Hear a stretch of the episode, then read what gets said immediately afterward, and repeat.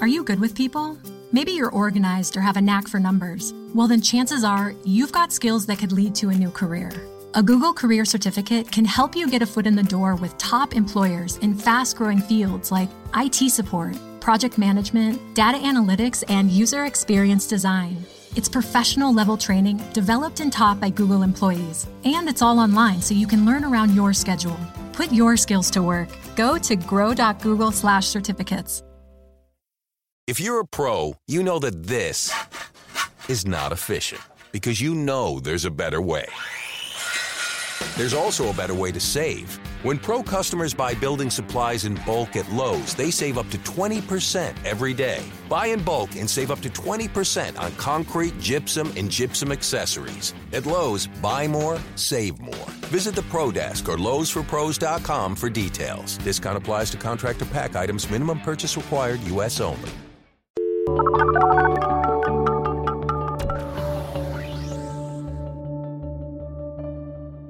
Hi, and welcome to the Pollsters. I'm Margie Omero, Democratic pollster with PSB Research. And I'm Kristen Soltis Anderson, Republican pollster with Echelon Insights. And each week we bring you the polls driving the news in politics, tech, and pop culture.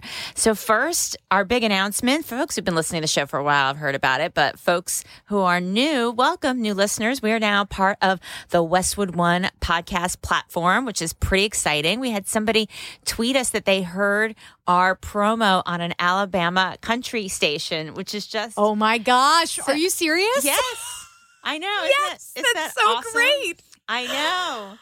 Pollsters really, truly. Oh my gosh, that's amazing. Can share their love of polling. so, welcome everybody. Uh, we you- will, by the way, for any new listeners from Alabama. I am a fellow SEC traveler. yes, I'm a Gator. Please listen to the show anyways. And be, rest assured that at the beginning of football season, I always make Margie do a segment on polling about football. yes, So there's plenty in here for everyone. right, exactly. Oh, I'm so excited about I know, that. I know, right? I know. I was pretty excited too. That happened like right away, like a week after it, you know, a day after it all launched. So anyway, that's all super exciting. So welcome, folks. It's just that for people who've been listening to us since the beginning, our friends and family and colleagues and former and potential clients, we um it's going to be the same show, just you know, just now with a larger audience. So uh, thank you everybody for all the wonderful support, and uh, hope you enjoy everything that we have to say. There's lots of political polling and non-political polling to talk about in now and in 2017. Polling doesn't really take a holiday. So, uh, what are the top lines? This week's top lines there may not have been a hidden Trump vote, but there was a shy Trump vote. What's the difference? We'll dig into some of the emerging data on what happened in this election and how the polls got it wrong. We'll also talk about the reality TV transition. Are people enjoying this unusual process? And how much are people concerned about things like Russia, WikiLeaks? We'll also take a look at the popularity of the popular vote and whether or not the GOP thinks California should even count in elections. Then the dog caught the car after Republicans have talked for a long time about repealing the Affordable Care Act. We'll take a look at what people want the healthcare world to look like in the event that the ACA is repealed. Republicans like some of their leaders more than others. We'll take a look at who the prom king of the GOP is. And finally, you can give the gift of the pollsters because we'll look at polling that shows regifting is A OK. But first, our poll of the week. So, our poll of the week is actually the poll of last year, but it's amazingly relevant. Oh, I'm so excited about this. Dust, dusting this old old tweet off. So Chris and I were at an event this week together, and she said, "You know, I think there was a Kanye Trump poll from last year." I'm like, because we've been doing the show for a year and a half, so it's you know we have a pretty good breadth of knowledge. I didn't recall. remember that it was my firm that did Well, it. that was the funny thing. I'm like, oh, I think you're right. So I emailed somebody on my team back at the office. I'm like, I think there was a Trump Kanye poll. Can you go dig it up? And they wrote back like, yes, it's echelons. I'm like, oh, of course it is. That's right. Totally like, right. Some genius last last We year. absolutely did that. So, yes, according to our study from August of 2015, oh man, what a different time that was. in our hypothetical Donald Trump versus Kanye West matchup, we had Trump leading 38 to 21 with 41% of Americans undecided. Trump did better with Kanye West among men. Um, he won uh, 41% of men, whereas he only won 36% of women in that matchup. Uh, but Kanye West also did better because women tended to be much more likely to be undecided on this bizarre, but actually not that bizarre anymore ballot test question. I know. I, I mean, that could. I, I, I'm I'm now so my sense of reality has been so broken by the last 18 months that it Kanye then tweeted hashtag 2024. yeah. Now that implies that he would not be running against the incumbent president. That must have been a heck of a meeting. Must have been a heck of a meeting. Um, Kanye heck West of a did- picture. A heck of a picture. By the way, uh, Trump uh, did much better among older folks than younger folks, but uh, Kanye West actually wins the 25 to 34 year old generational group. Older millennials prefer Kanye to Trump. well, what do you Everybody think? else picks Trump. I mean, Trump is up one with 18 to 24 year olds. That's quite something. Maybe that was foreshadowing that Trump mm. was going to do okay with young. I mean, he didn't do okay with young voters, but he, it would he didn't foreshadowing. do worse. He didn't do worse. Huh. I like that Kanye did best in the West. That Kanye West. Do you think that's because we're like, well, he's Kanye West. He, he he's one of us. he's Kanye West. I will tell you, West. So I was not responsible for writing this tweet at Kanye West's strongest region is in the West. But now that I'm reading it, I'm like, I think that was probably Christy at Echelon, and I need to give her a high five when I get back to the office. Yes. It's it's witty, and I was too too dense to pick it up Yeah, so a year and a half ago. so not only was the Kanye Trump meeting kind of a ridiculous little bit of news this week, the year old poll about Kanye old versus new again. Trump is I- is that even more ridiculous or just more awesome? So anyway, you decide. But um, meanwhile, there's still a lot of polling going on where people are trying to figure out, make sense of what happened in the election, what happened with the polling, what's happened with what people think is happening next for the country, what people even think happened with the results. So there, people are still trying to really make heads or tails of what happened. It's not just us. It's not just the folks who are listening. And we looked at the um, an article at the Monkey Cage blog at the Washington Post, and we have had John Sides who helped start the Monkey Cage blog. We had him a guest on the show a couple months ago, I think in September. It's a really good place to go check out what academics are thinking about the election. It's a, that's a really good resource there. And so they explored this notion of shy Trumpers. So for folks in the UK or who've been following the UK election, there's been a theory that there were shy Tories, people who were reluctant to tell pollsters that they were going to vote a certain way. And so there was a theory that some of the polling misses uh, in this election in some of the states in the public polling came from shy Trumpers, that there were people who were uh, embarrassed to say that they were nervous or somehow reluctant, maybe not embarrassed, but reluctant for whatever reason to say that they were voting for Trump, uh, to tell interviewers that. And so there were experiments about whether online was different than live calls. Were you less reluctant if you were not telling a single person you were just doing it online um, and some inconsistent results here but what these folks found it's not so much that respondents were saying no i don't i'm not going to tell this pollster how i'm voting. It's not that trump voters were less likely to respond to the poll at all before they even asked a question for whatever reason. That's an, another theory that others hold. Um, it's that they um, were more likely to be undecided and needed extra pushing, extra questions to help figure out what column they would go to because they initially were going to say, I'm undecided. So, what did you think when you saw this? Yeah, so this is exactly what Tony Fabrizio said two weeks ago. That what they were seeing was you had this chunk of voters who were undecided, but it was on other questions that they asked that you could get the sense these were going to be Trump voters, that the type of change they wanted was wrecking ball style change. You want wrecking ball style change, Hillary Clinton was probably not going to be your candidate. So somebody didn't have to come out and say, yes, I'm a Trump voter, but everything else they were saying on the survey kind of pointed to, yeah, in the end, they're probably going to go for Trump. Um, and I think that it's important then to frame this as shy Trump, people who didn't want to say they were voting for Trump, maybe because they felt it was socially undesirable, maybe because they just felt like, I don't feel like I should have to tell anyone who I'm voting for. This, like, why am I going to tell a media outlet who I'm voting for? Right. that which is uh, you know completely something that you can see happening. That's very different from Trump voters weren't getting called or pollsters were intentionally not calling enough Trump voters and things like that. Right. Or That's Trump a- voters are harder to find because you know they moved around a lot or their phones you know they weren't likely to live in the same places where their phones said that they lived or any of those kinds of things or Yeah, they weren't the- likely to be in online panels so therefore harder to find Right. And and this is I remember I got in trouble the day after the election because I said it seems to me that the big problem here was a lot of people who voted for Trump didn't say that they were voting for Trump. They wound up breaking that way later or just sort of not confessing that belief.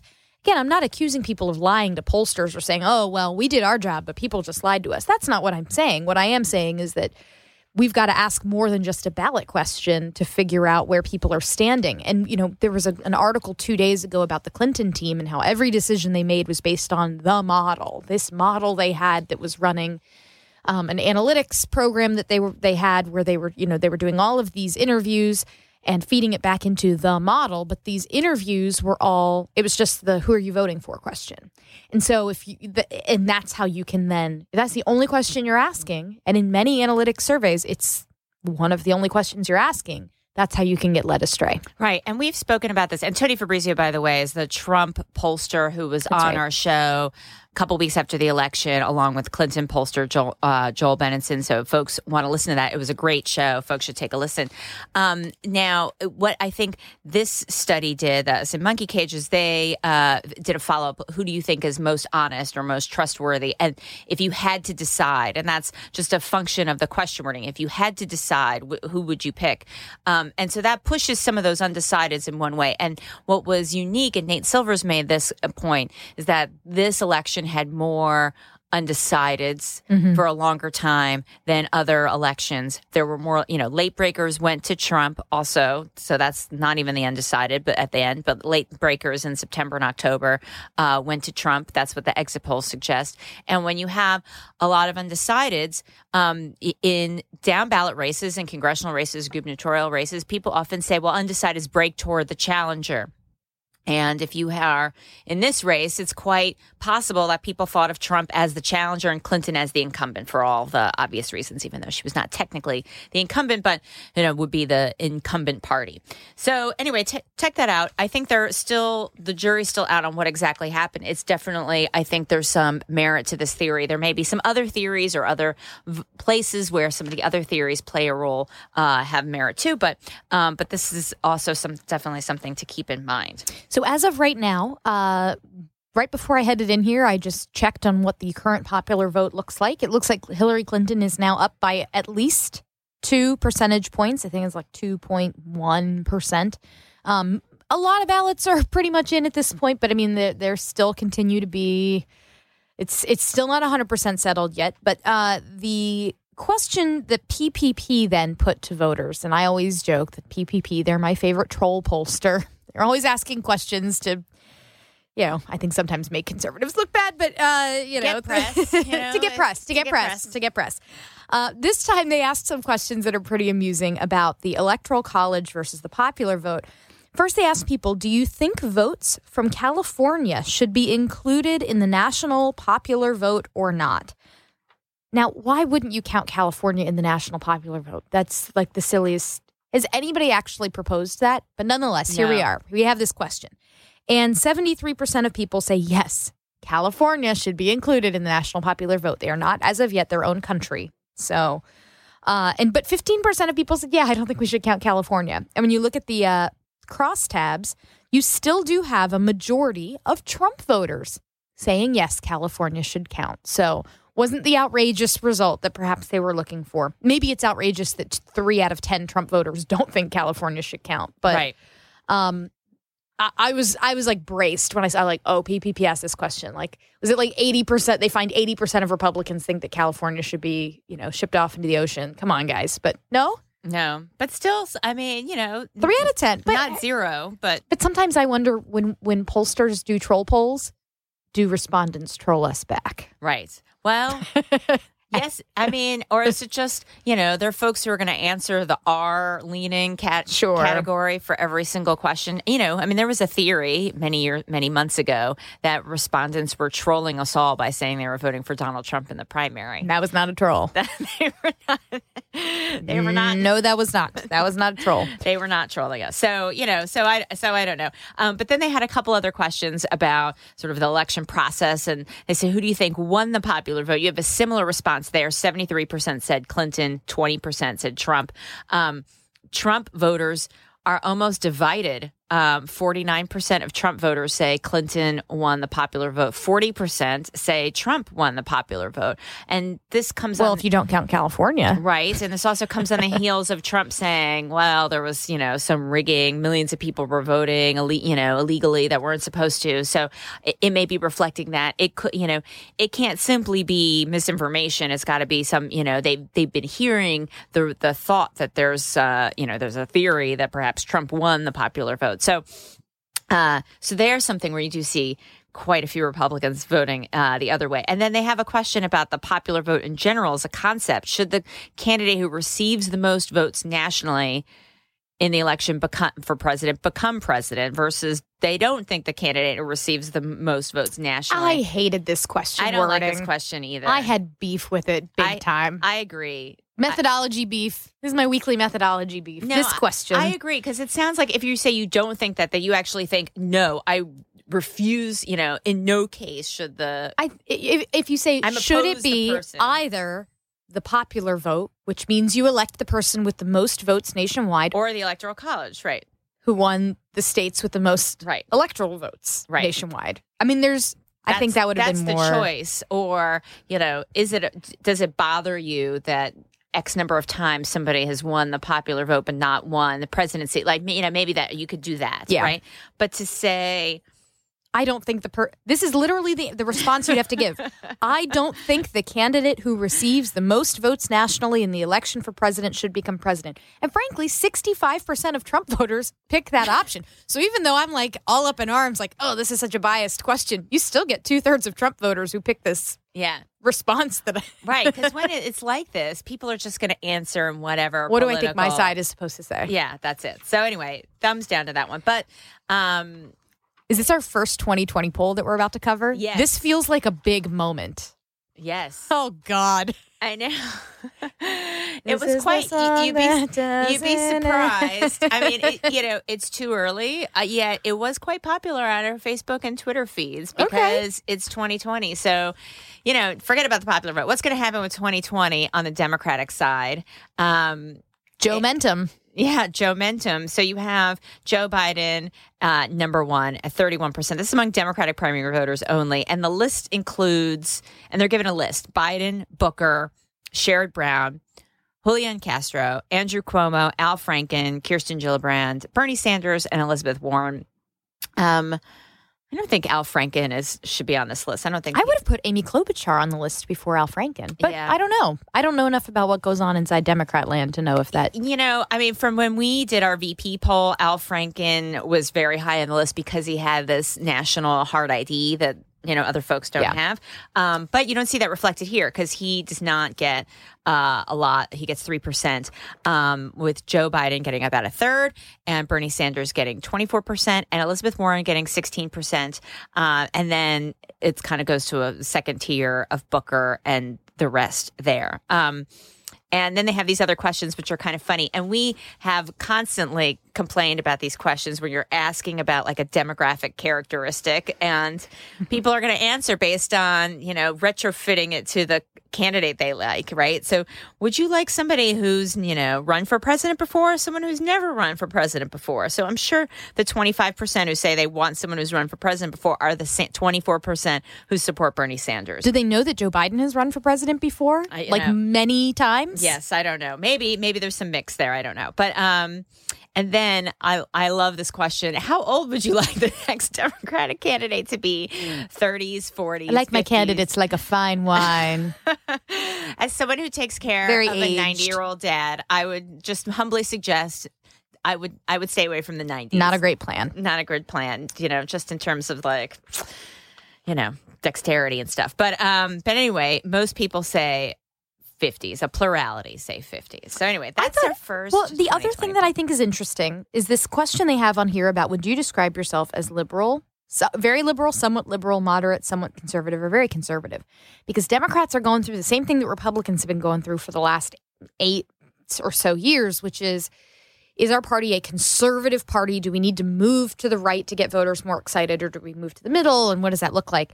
And I was always a big proponent of look, we do, you have maybe a third of our party that is very conservative. A lot of our voters are not hardcore conservatives. So if you move that direction, then do you leave your flank vulnerable? And Trump came in and was like, "Yeah, I'm not a conservative." And as Tony Fabrizio said, he collected votes from across the ideological spectrum. Right. Here, I think it's interesting that in this poll, only 23% of Democratic primary voters identified themselves as very liberal. Again, we are a polarized country, but I still don't think we are an ideological country. Right. Right. And, you know, and there's still also a, you know, decades old reluctance to use the word liberal Instead of progressive. instead of progressive. So I don't know if progressive sometimes can be a little bit better here. You know, it came up in the primary. You know, I'm a progressive. Well, I'm a progressive. who gets results. Or I'm, you know, of course I'm a progressive. Or I've always been a progressive, and so on. So I, a progressive might have a different answer, but nonetheless, this is a standard ideological question that zillions of pollsters have been asking since the dawn of polling. So, um, meanwhile, so that's sort of how people are thinking about the what happened or what goes on next. There's a lot of polling out about um, the Trump transition and what people are making of, you know, who's got influence and what Trump is doing and you know, he's made a lot of news with all of his, you know, all of his meetings and his cabinet It picks, is just like a reality show. Right? And and I don't even know that I dislike that fact. Like I, I feel weird about it, but like the fact that He's going on a date, and All are they going to get along? yeah, who's who's he going to give the rose to in the end? They're like making uh, marshmallows. Mitt Romney for Mitt Romney. did yeah. not get a rose. did not get a rose. But I mean, it, you know that on the one hand it seems very unusual. On the other hand, it's fairly transparent. Isn't there like a live streaming camera in I don't practically. Trump Tower? I mean, that's what the Trump people are arguing, right? I mean, that's what Sean Spicer has been saying. So he's the RNC spokesperson. I think that's his official title, kind of a front runner for being um, the uh, press secretary. He's been saying, well, you know, conflict of interest means that it's not transparent and we're being transparent, which is not really what conflict of interest means, but that's his argument. And I saw Kellyanne Conway, former guest co-host of The Pollsters, um, is one of her other titles. So she said something, I think, on Morning Joe and on Megyn Kelly last night too, uh, talking about how the process is very transparent. You have the video and the film and footage of all the, you know, the kids and the meetings, so you know what's happening.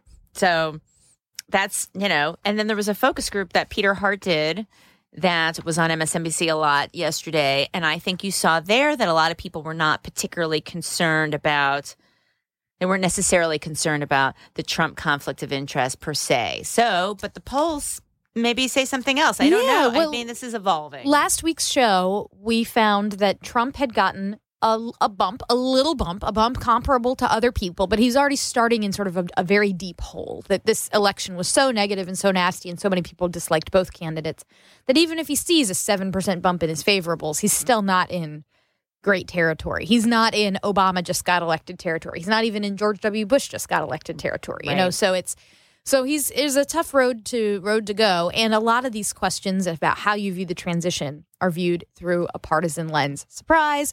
So on these questions, you know, what type of um, when Donald Trump becomes president, do you think he will be making decisions mostly to further the interest of the American people, or mostly to further the interest of his family and businesses?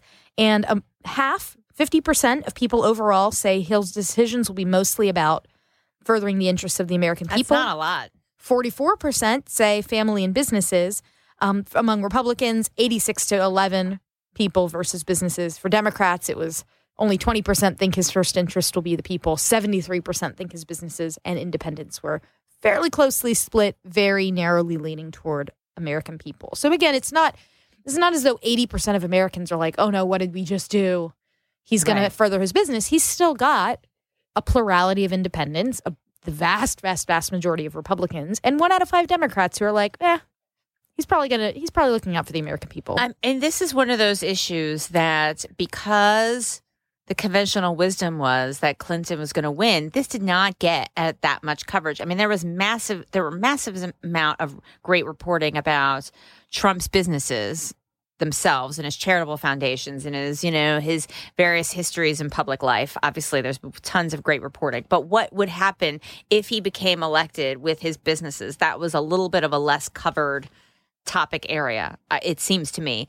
Um, and so I think people are also still getting to know what this means, but it's also very complicated. I mean, it's it's complicated to understand and think about all the different ways there are there could be conflicts and what that would mean yeah. to anybody's you know own interest. And most people do view this as creating a conflict of interest. There's it's two separate questions. On on this other question, they say Donald Trump has extensive business relationships in the U.S. and in many countries around the world. Do you think his business relationships will create a conflict of interest that is likely to affect how he makes decisions as president, or don't you? And here you have 59% saying yes, there's a conflict of interest, a quarter of Republicans, 83% of Democrats, and 61% of independents say, yeah, there is a conflict of interest here. And it, it is likely to, in some way, affect his decision making. But it's a much stronger statement to say that he's going to put his own business interests ahead of the American people. Right. And that's why you see, on the one hand, so many people saying, yes, this is a conflict of interest, but he still has half saying, but he's going to put the American people first. Right, right. And we had a question, we referred to a question last week that is not in this. This is a CBS poll, by the way, but um, that had. Uh, do you think it's okay for him to personally profit? And there, people said it was okay because that's a separate question. That's not about what that means for you. Is it should he profit? And people are like, oh, well, you know, why not? And so it, it very much depends on how the question is worded. But it is clear that um, uh, quite a few people d- disapprove of how he's handling the transition. But as Steve Shepard, also former guest on the show, has noted, a lot of that really has to do with Democrats. So there isn't a honeymoon among people who didn't vote for Trump were like, well, you know, let's, you know, he's our guy and, you know, let's then this is something new and exciting. It doesn't seem like that's happening with most Democrats. Not to say it's not happening with some Democrats, but it's not happening with most Democrats. If you compare, this is, um, I think this is USA Today or is this uh, Gallup? This is Gallup um, poll that showed 48 approve of the transition, 48 disapprove of the transition. Um, for Obama, it was 78 13 on his worst day. For W, it was 65 26. And for Clinton, it was 62 14. And this and the numbers in the Gallup poll are very are somewhat similar to the McClatchy Marist poll, which asked the same question: Do you approve or disapprove of Donald Trump's handling of his transition?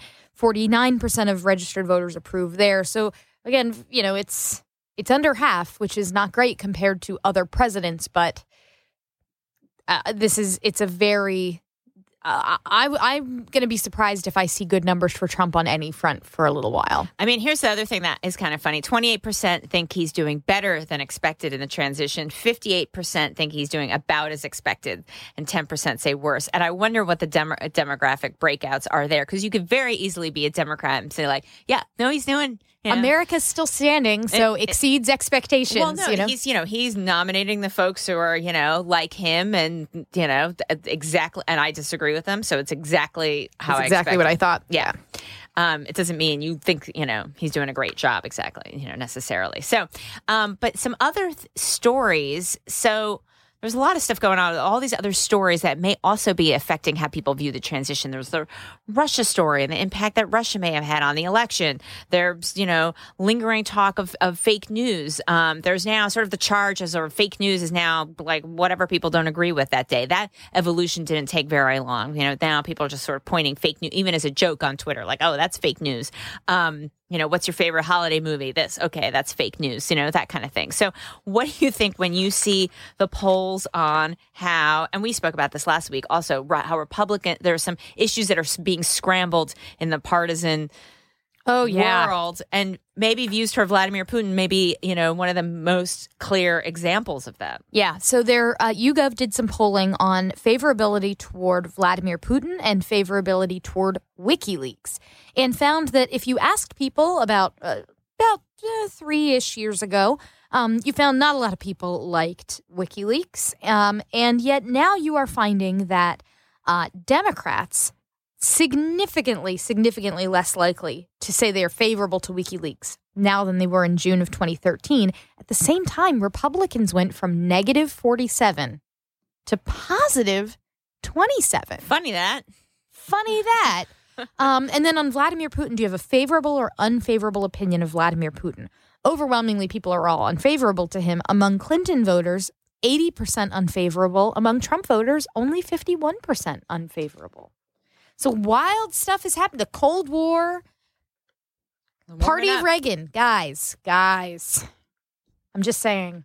See, numbers like these just they they they freak me out. I mean, 35% of Trump voters are favorable toward Vladimir Putin.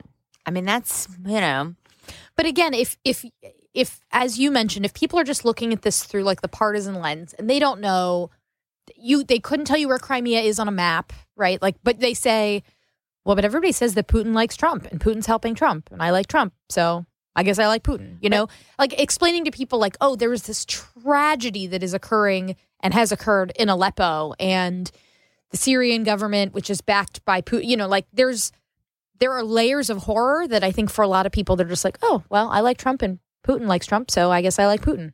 But then, though, YouGov, I mean, I'm sure that's true for some folks, right? But there, but if you look at more YouGov data among Trump voters, they're very similar to Americans overall. Do you think Russia is a friend or enemy of the United States? 28% of Trump voters say ally or friend. Is 21% of Americans overall. It's not that different. Now, what do you th- do? You think Is frenemy an option? well, apparently, yes. So, um, but then there's, there's a separate question. Do you think Trump considers Russia to be a friend or enemy of the United States? And again, Trump voters are not that different from voters overall. All Americans, about majority, 54% of all Americans say Trump is an ally of Russia or considers Russia to be an ally or a friend. 47% of Trump voters think that Trump considers Putin to be an ally or friend. So there are Trump voters who say Russia is not an ally, but Trump considers them to be an ally. So it's not all just, you know, the friend of my friend is my friend. well, so the other big issue then, uh, sort of moving on to some healthcare stuff, um, and we'll just touch on this real briefly, is the Affordable Care Act, one of those things that came up in the election, uh, has been coming up in politics pretty much since the Affordable Care Act passed. Um, Republicans are now in a position where there's, you know, they've been talking about repeal of the ACA forever. The dog has caught the car. Now they've they they've got to do it because they've been telling their voters forever that they're going to do it, and turns out doing it is complicated. Right. Um, so this is some polling. Uh, the Kaiser Family Foundation's health tracking poll. They've been doing studies on what people think about healthcare and the ACA all along. Incredible resource. Um, here you have majorities who are favoring many key ACA provisions, but not the individual mandate. And this is the huge, huge, huge problem Republicans are going to face because it's one thing to say, I'm going to repeal Obamacare. And then people go, well, but I like that my kid can stay on my insurance until they're 26. But I like that there's no out of pocket costs for some of these preventative services. But I like that I can't just be dropped because of a pre existing condition. And so the problem is you've now had Republicans saying, great, we're going to repeal all the stuff about Obamacare that you hate, and we're going to keep all the stuff about Obamacare that you like.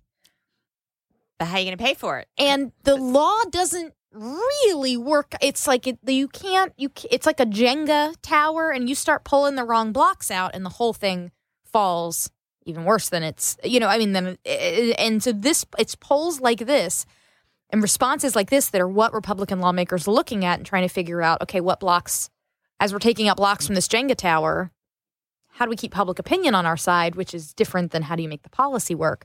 Um, but here you have 85% of people favorable toward young adults staying on their parents' insurance plans until 26, 83% positive about eliminating out of pocket costs for preventative services, 80% positive about providing financial help to low and moderate income Americans who don't get insurance through their jobs to purchase insurance. Um, but then requiring nearly all Americans to have health insurance or pay a fine, only 35% positive on that. And the problem is, I mean, I don't want to quibble too much with question wording, but you know, none of these are explaining why these are parts of the law, right? Or what the cost would be. Okay. So you can have 83% saying, "Oh, I love that it eliminates out-of-pocket costs for preventative services." But like money ain't free. Like things are being paid for somehow. So, you know, sure, I love free stuff, We'll always get polled at 80 plus percent. At the same time, something that says, like, you have to do something or you pay a fine. Who likes that? But if you don't explain, well, if you don't have this mandate, then only sick people buy insurance, which makes insurance crazy expensive and makes the whole thing fall apart. This is the problem when you pull policy. You can get people to say what they like and don't like, but it's hard to give the whole picture of what it all really means in practice. Right. And especially with something as complicated as healthcare. And this is a polling question and is an important polling topic because there are lots of issues like this and they all for they I, am I'm, I'm sure you can think of another one uh, that it benefits Republicans, but the you know there's several issues where Democrats are on the back foot on the like, do you support X or Y? Are you do you favor or oppose this or that? And Democrats, you know, do a little don't do as well on the folks on the left. And then you say, okay, well, here are the ten things that X has, and you know, nine out of ten of them are you know super popular, super popular. But you know, nobody other than the people taking this poll, uh, you know, are going to have those ten things at the ready when they think yeah. about do they favor X or Y. So that's true when you're talking about. Um, gun, stronger gun laws, which I've spoken about at length before, where people may oppose stronger gun laws, but if you give them examples of all kinds of stronger gun laws, they're like, well, I support that, and I support that, I support that. Uh, Common Core would be an example of another one where people say they're not sure about Common Core. When you give some examples of what's included or not included as part of Common Core, different features of it, those are more popular. So I like high standards, but right. I don't want the federal government telling my kid what they need to eat for lunch. You know, like right. it's. right exactly. So, um, so anyway, so that this is a, a, and it's a challenge for Democrats. What we think about ourselves, the sort of you know sad trombone for Democrats, is that we spend a lot of time talking about policy when people want to hear, "I'm going to build a wall and make America great hey, again." That's a policy. And, and, I'm going to build a wall is a policy, but there's not a lot of like you know detail fleshed out in that, right? So so this is an example of one of those things. Now that said, if Republicans now are in charge of this and they look at the favor pose on Obamacare, which bounces around, you know, uh, repeal versus not repeal. I mean, these questions bounce around. They're they're they're not great for the law, but you know they're not overwhelmingly negative, but they're definitely not overwhelmingly positive. They bounce around depending on what kind of questions you ask. Well, there's there's an interesting question that Gallup's been asking for a while that gives us an interesting hint about what could happen if in a post Obamacare world. So Republicans are saying, "Oh, we need to go more toward private insurance," and there's some folks on the left saying, "You know, the problem with Obamacare is that it still gave too much." To private insurers right. and private companies, and we need to move more towards single payer, which was sort of like a Bernie Sanders type argument. Um, so here, Gallup's been asking for a while, you know, which of the following approaches for providing healthcare in the United States would you prefer? A majority, 53%, pick a system based on private insurance compared to only 43% that pick a government run system. But that's actually a really narrowing of the gap compared mm-hmm. to just two years ago when private insurance was beating you know government run system by a lot and right. frankly i mean government run system it's not really the, the it's not how we would i was going to say I, that's that's certainly how my side of the aisle would talk yeah. about it. But I don't know about you. I don't know that you guys would call it a government run system, even if think, it was. I think the internal Democratic briefings on this, the, no. the, slide would not say, okay, new name, everybody, government run system. And everyone applaud. it's not really how we would do it. Um, maybe if Frank Luntz came and did his, you know, if he did it to our side, that's what you say. But um, so I, you know, the other uh, poll that I, I, you know we ended up not including because it was from May, but is perhaps relevant. Is uh, they asked, you know, do you want to repeal or not repeal ACA? And then there was a follow up question like, what kind of things would you like, or a second type of question. So you could ask people what they wanted separately from repeal or keep the same. And there was a quarter of Americans who said they want to repeal, and what they wanted it replaced with is, you know, a government funded system where everybody got, you know, was guaranteed insurance all paid for by the government, basically Medicare for all type of type of mm-hmm. thing. So, um, so you know that's a little bit different than what the conventional wisdom is when you hear people say repeal. Um, so that's going to be, you know, that's going to be tricky. I mean, that was the beginning I, I mean, I don't want to say that at the beginning, but it, it, was a big moment in escalating the political tensions that we have now, um, where you had members of Congress during the Obamacare fight going home to town halls and people shouting at him. It was, you know, there was a Starbucks ad that referred to it. I mean, there was, I mean, it was a big moment. So I don't think a lot of people are looking forward to reliving any of that. Um, ditto Medicare is another question too, that's something that Paul Ryan spent a lot of time indicating. And there was a morning consult poll about Medicare and should it continue as it is today or should it be changed? And they give a pretty elaborate definition. I, I, thought it was pretty fair how they phrase this. Medicare should continue as it is today with the government providing health insurance and guaranteeing the same set of benefits to everyone versus Medicare should be changed to a system which people choose their insurance from private healthcare plans that may offer different benefits at different premium uh, amounts, and the government pays a fixed amount, sometimes called a voucher, toward that cost. They don't call it premium support, but they call it a voucher. Which yep. I think is a pretty fair. I, I, I agree. And a majority there say Medicare should continue as it does today. But the opportunity here for Republicans is that the most support for keeping it the same are with older voters. Younger voters are far more open to something 18 new. to 29 year olds a very near, i mean it's, it's basically it's basically tied. tied.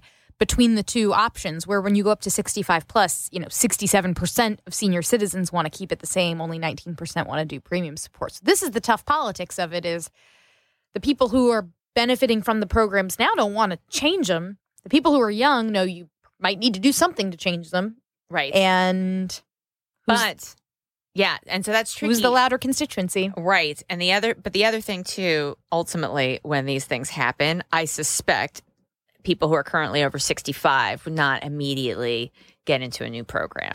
Right. And so that's, you know, one of the things that is never is always advocates of reform are always saying this wouldn't affect current retirees, but like you have to start doing these reforms now or else every year you wait to do any kind of reform, you do start getting closer to having to harm retirees uh, in order to like make the numbers work. So, uh, anyway, let's yeah. talk about Christmas instead anyway. of America's impending entitlement crisis. Let's talk about presents. Yes, yes. so, I like this poll. It's this poll has been regifted. I don't even think this poll is brand new. And let's be clear, we are a show called The Pollsters. We are committed to bringing you highly quali- high quality, thoroughly vetted polling data from trusted polling partners. But not in our final segment. But in our final segment, we today bring you a poll from creditdonkey.com. I don't think I would trust. I don't even know what the universe is that they're surveying here. I just see a pie chart and a question that amuses me. So right, and it's let's go with and it. And it's not new because we were like we were looking at this at the office, and I was like, when's this from? They're like, oh, actually, I'm like, doesn't don't I don't, I don't we don't know we don't know when this is from, who it's who it's done by, and who they spoke to or how. They need creditdonkey.com has not signed up for the AAPOR transparency initiative.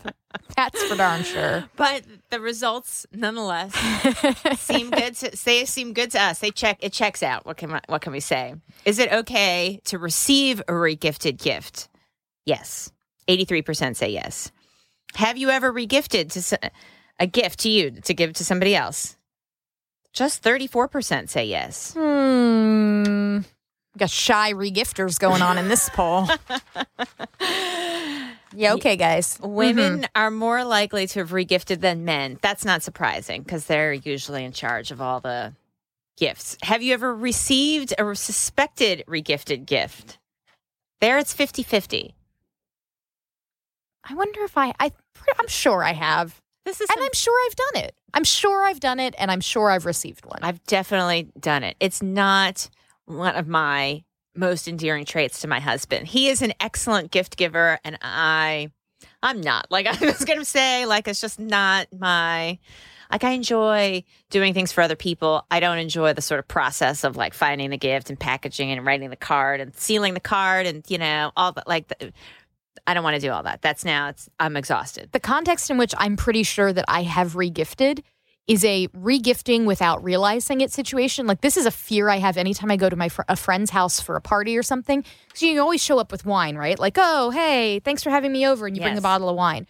Well, there have been a handful of times my husband and I have been, okay, everybody come over for a party, and people will bring wine, and we'll end up with like 15 bottles of wine. I'm like, I don't drink that much wine. Good lord. And so we'll put them away in the little, you know, like rack thing.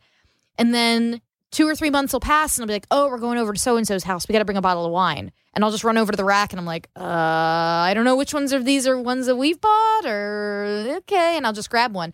And I'm always terrified. I'm going to walk into somebody's house and literally just bring them back the bottle of wine that they just gave me Yeah. Well, and not have a good explanation for it. that's like number 80,000 on my list of things that worry me is regifting somebody's bottle of wine. I- See, it, it's also low on my list, but my list is very extensive of the things that I worry about. It takes up a little piece of worry in my brain. So So, regifting kids toys and presents, that's a very good like you have a you know, you get a present and then you have a birthday party a month later and it's all good. You know, everyone's just passing little boxes of plastic and yarn and sparkles to each other. It's totally fine. sounds like fun. That sounds like fun. it's all good. Everybody everybody knows that everybody's doing well, it. feel free to everybody give regift this gift of the pollsters episode. Tell your friends, even though you've already listened to it. That's right. It's okay. You can share it with That's- others. That's right. So we have some key findings. So who said it? Kanye or Trump? I'm too busy writing history to read it.